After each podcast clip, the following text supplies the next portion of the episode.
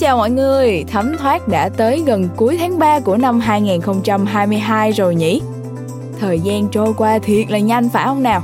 Và ngày hôm nay thì Nhã sẽ giới thiệu cho mọi người một cái quyển sách liên quan tới nước. 70% cơ thể của chúng ta là nước và chắc chắn là nước đóng một cái vai trò vô cùng quan trọng tới sự sống và sức khỏe của chúng ta.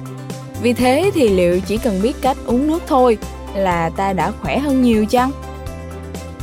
Khỏe hơn 10 tuổi nhờ uống nước đúng cách là một cái cuốn sách của bác sĩ Sương Nam Ly giải thích về tầm quan trọng của nước với sức khỏe của con người.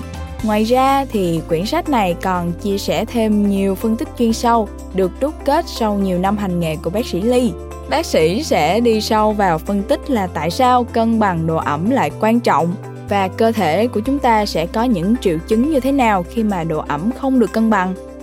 À, sau khi hiểu rõ được cơ chế hoạt động của một số bộ phận nhất định thì người đọc được đi tiếp đến với các cái vấn đề chi tiết hơn.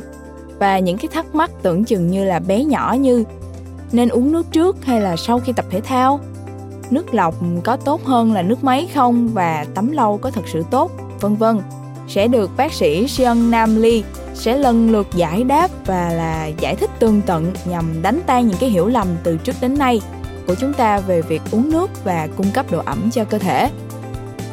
Đây là một cái quyển sách về sức khỏe vô cùng quan trọng cho mọi người, phải không nào? Và bây giờ thì mời bạn bước vào chương 1 của khỏe hơn 10 tuổi nhờ uống nước đúng cách. Và đừng quên tải ứng dụng Phonos để nghe trọn bộ cuốn sách này nhé.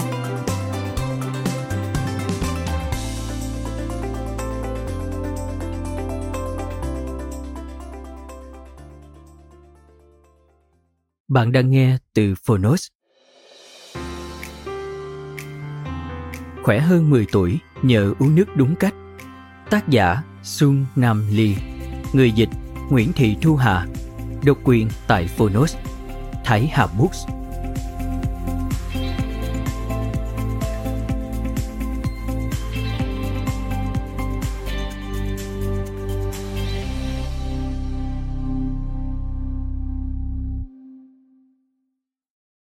Lời nói đầu Hoa cỏ không được tưới nước thì sẽ chết.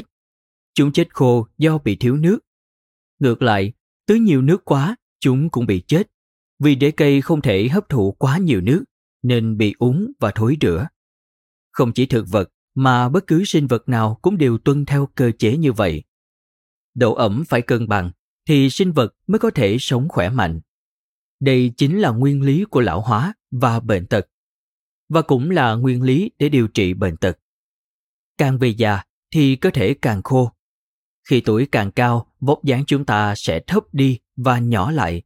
Dấu hiệu đầu tiên là mắt sẽ bị khô, da sần sùi và nhiều nếp nhăn.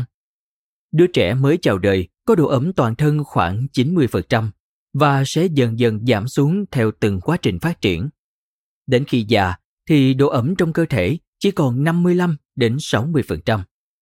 Thế rồi trên làn da nhẵn mịn và đàn hồi tốt thuở thơ bé sẽ xuất hiện nếp nhăn và da dần trở nên khô đáp. Giống như khi muối kim chi, nếu bạn rắc muối lên cải thảo thì nước trong cải thảo sẽ thoát ra ngoài do áp suất thẩm thấu khiến cải thảo seo lại. Nước trong cơ thể khi về già cũng sẽ thoát ra ngoài khiến cơ thể chúng ta nhăn nheo và phát bệnh.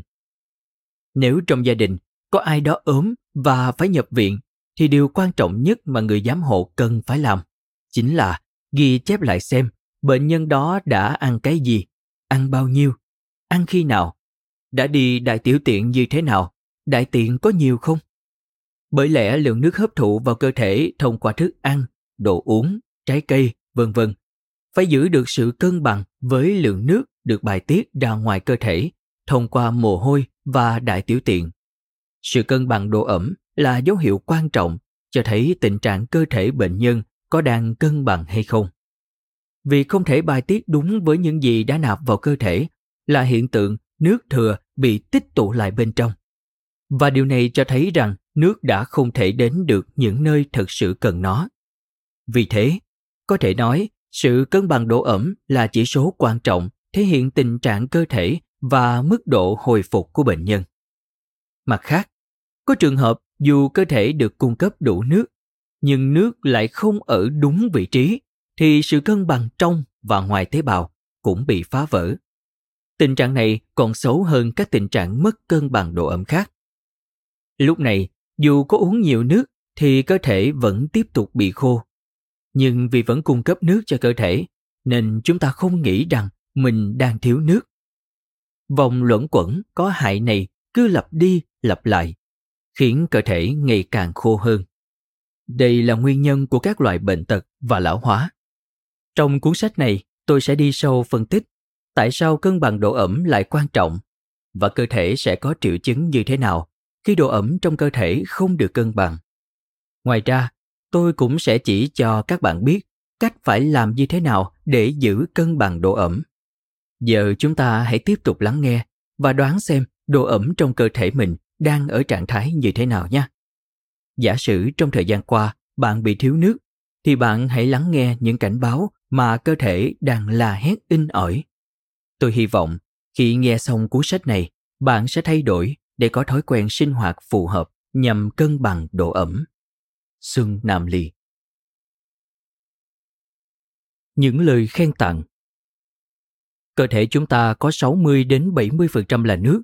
Nước chiếm phần lớn trong cơ thể như thế, nhưng lại không có nhiều bài tham luận về tầm quan trọng của nó. Cuốn sách này giải thích một cách dễ hiểu các kiến thức thông thường và chuyên môn về nước, thành phần cơ bản nhất trong những thứ mà chúng ta ăn và uống. Đặc biệt, quan điểm của tác giả khuyên rằng hãy uống nước chứ không phải nước ngọt giải khát, đã nói trúng phóc vấn đề. Joe Byrion, giáo sư khoa y học gia đình trường đại học Seoul. Giải thích một cách dễ hiểu về tầm quan trọng và công dụng của thực phẩm thông qua báo chí và truyền hình. Viện trưởng Sun Nam Lee, người được gọi là bác sĩ quốc dân, lần này lại mang đến cho chúng ta những hiểu biết về nước. Ông nhấn mạnh cách duy trì sức khỏe từ những thói quen nhỏ nhặt trong cuộc sống và khuyến cáo chúng ta hãy cẩn thận lựa chọn nước tốt trước khi uống. Điều này mang lại sự đồng cảm sâu sắc hơn. Bác Yong-woo, giám đốc trung tâm chăm sóc Reset. Cuốn sách này giải thích một cách dễ hiểu về phương pháp uống nước thông minh để phòng tránh bệnh tật, duy trì trạng thái sức khỏe tốt nhất. Tôi hy vọng nó sẽ giúp ích để nâng cao sức khỏe toàn dân trong thời đại mà những thành kiến và kiến thức sai lầm về nước đang đe dọa sức khỏe nhiều người như hiện nay. Kan Jae Hyun, giáo sư khoa sức khỏe gia đình Bệnh viện Seoul Park. Gần đây, các loại thông tin về sức khỏe đang đổ xuống như thác từ các phương tiện truyền thông đại chúng và Internet. Giờ đang là thời đại mà chúng ta phải đại cát tìm vàng khi chọn lọc những thông tin về sức khỏe. Vì thế, cuốn sách chứa đựng những kiến thức uyên thâm về sức khỏe của viện trưởng Xuân Nam Ly càng nổi bật hơn. Kim Cheong Jun phóng viên chuyên ngành y học, Nhật báo Johnson. Tiến sĩ Xuân Nam Ly đã nhiều lần giải thích những thông tin y học khó và cứng nhắc một cách thú vị và dễ hiểu trên các chương trình truyền hình. Lần này ông tập trung nói chuyện về nước. Tôi không khỏi giật mình khi biết rằng nước lại có quá nhiều thông tin đa dạng đến thế. Tôi hy vọng thông qua cuốn sách của tiến sĩ Xuân Nam Ly, bạn đọc không những tích lũy được vốn hiểu biết mà còn bảo vệ được sức khỏe của mình. Hong Hee Gyo, nguyên phóng viên truyền hình, phóng viên chuyên ngành y học Nhật báo Trung ương. Chương 1. Tại sao cơ thể vẫn khô dù có uống nước?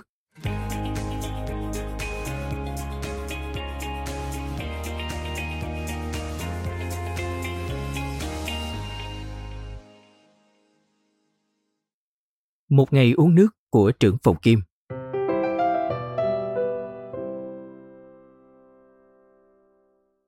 Sáu giờ sáng.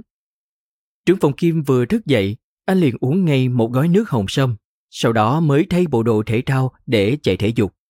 Tập thể dục trong trạng thái bụng rỗng vào buổi sáng sẽ có hiệu quả phân hủy mỡ tích tụ trong gan nhiều hơn so với tập thể dục buổi tối. Hơn nữa, nếu tập thể dục vào buổi sáng thì có thể duy trì đều đặn hơn so với buổi tối vì dễ bị chồng chéo nhiều lịch hẹn. Điều này sẽ giúp bạn sinh hoạt có quy tắc. Anh uống một gói thực phẩm chức năng dạng lỏng nhằm nâng cao hiệu quả phân hủy chất béo ngay trước khi bắt đầu chạy. Sau khi chạy 30 phút tới mức mồ hôi ướt đẫm, anh đi bộ nhẹ nhàng để thả lỏng cơ thể rồi trở về nhà và tắm ngay tức thì. Trưởng phòng Kim nghĩ rằng Tắm rửa và một cốc nước lạnh sau khi toát mồ hôi, đúng là thiên đường, và tận hưởng niềm hạnh phúc đó. Anh uống sữa chua lên men, thực phẩm được xem là tốt cho tiêu hóa, rồi chuẩn bị đi làm. Trên đường đi, anh vừa lái xe, vừa thỉnh thoảng nhấp một ngụm sữa tươi thay cho bữa sáng. 8 giờ sáng. Đến nơi làm việc thì trên bàn anh đã có sẵn nước ép rau xanh lấm tấm những giọt nước mát lạnh. Anh uống nước ép rau xanh được giao hàng sẵn mỗi sáng để vừa bổ sung khoáng chất thất thoát qua mồ hôi trong khi chạy thể dục, vừa hấp thụ thêm vitamin tăng cường sinh lực cho một ngày. Nước ép được làm bằng các loại trái cây và rau củ đa dạng, nên anh đã có thể bắt đầu một ngày sảng khoái và ngon miệng mà chẳng có cơ hội cảm thấy nhàm chán. 8 giờ 30 sáng Trước khi chính thức bắt đầu làm việc, trưởng phòng Kim rót nước nóng vào đầy bình giữ nhiệt và pha một túi trà. Trà hôm nay là trà rô ngô. Mùi hương ngô thơm ngậy cùng với vị ngọt kích thích. Không những vậy, đây còn là loại trà mà các nhân viên nữ ưa chuộng vì nó có hiệu quả giảm cân bởi tác dụng lợi tiểu. Do công việc của trưởng phòng Kim thường là họp và nói chuyện điện thoại nên anh hay bị khô cổ và môi. Đằng nào cũng phải uống nước nên anh lựa chọn thứ trà vừa ngon vừa tốt cho cơ thể. 12 giờ 30 chiều Sau khi ăn cơm trưa là thời gian uống cà phê với đồng nghiệp. Trong khi đồng nghiệp của anh thích cà phê mocha kèm kem tươi ngọt ngào hay cà phê latte, thì anh luôn chọn cà phê espresso. Bởi lẽ anh có thể tận hưởng hương vị đậm đà của nó mà không cần phải lo lắng béo bụng vì nó ít năng lượng. Hơn nữa, cà phê espresso còn có tác dụng lợi tiểu vượt trội nên khá giúp ích cho việc ăn kiêng. 15 giờ chiều Khách hàng từ các nơi giao dịch kéo đến vào khoảng thời gian cơn buồn ngủ, uể oải ập xuống anh. Một buổi tiệc trà được chuẩn bị tại sảnh công ty. Anh vừa uống nước trái cây tươi, vừa tranh luận chiến lược quảng cáo thương hiệu mới ra đời. 16 giờ 30 chiều. Họp xong, anh trở về phòng làm việc, tổng hợp lại kết quả cuộc họp thì từ lúc nào trời đã chạng vạng. 19 giờ 30 tối. Hôm nay là ngày liên hoan của cả phòng.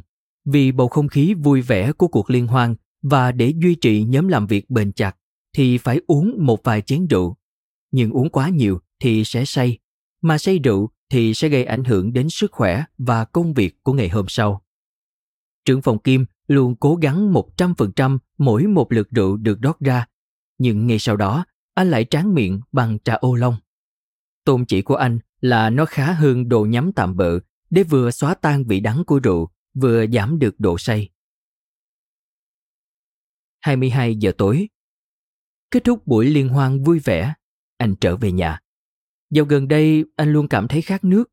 Từ khoảnh khắc mở mắt ra đến tận lúc đi ngủ, mặc dù anh uống rất nhiều loại nước như sinh tố, trà, cà phê và thậm chí cả bia được cho là làm giảm khát nhanh chóng hơn nước suối.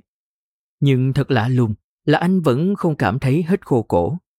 Để giữ sức khỏe, mỗi ngày phải uống 8 cốc nước, nên trên bàn làm việc của anh luôn có bình giữ nhiệt pha sẵn trà để bất cứ lúc nào cũng có thể nhấp môi, làm ướt cổ và lấp đầy bụng. Nhưng càng ngày, dường như môi anh càng khô và da cũng sạm đi. Chẳng nhẽ anh không hề hấp thụ chừng đó nước đã uống suốt một ngày sao?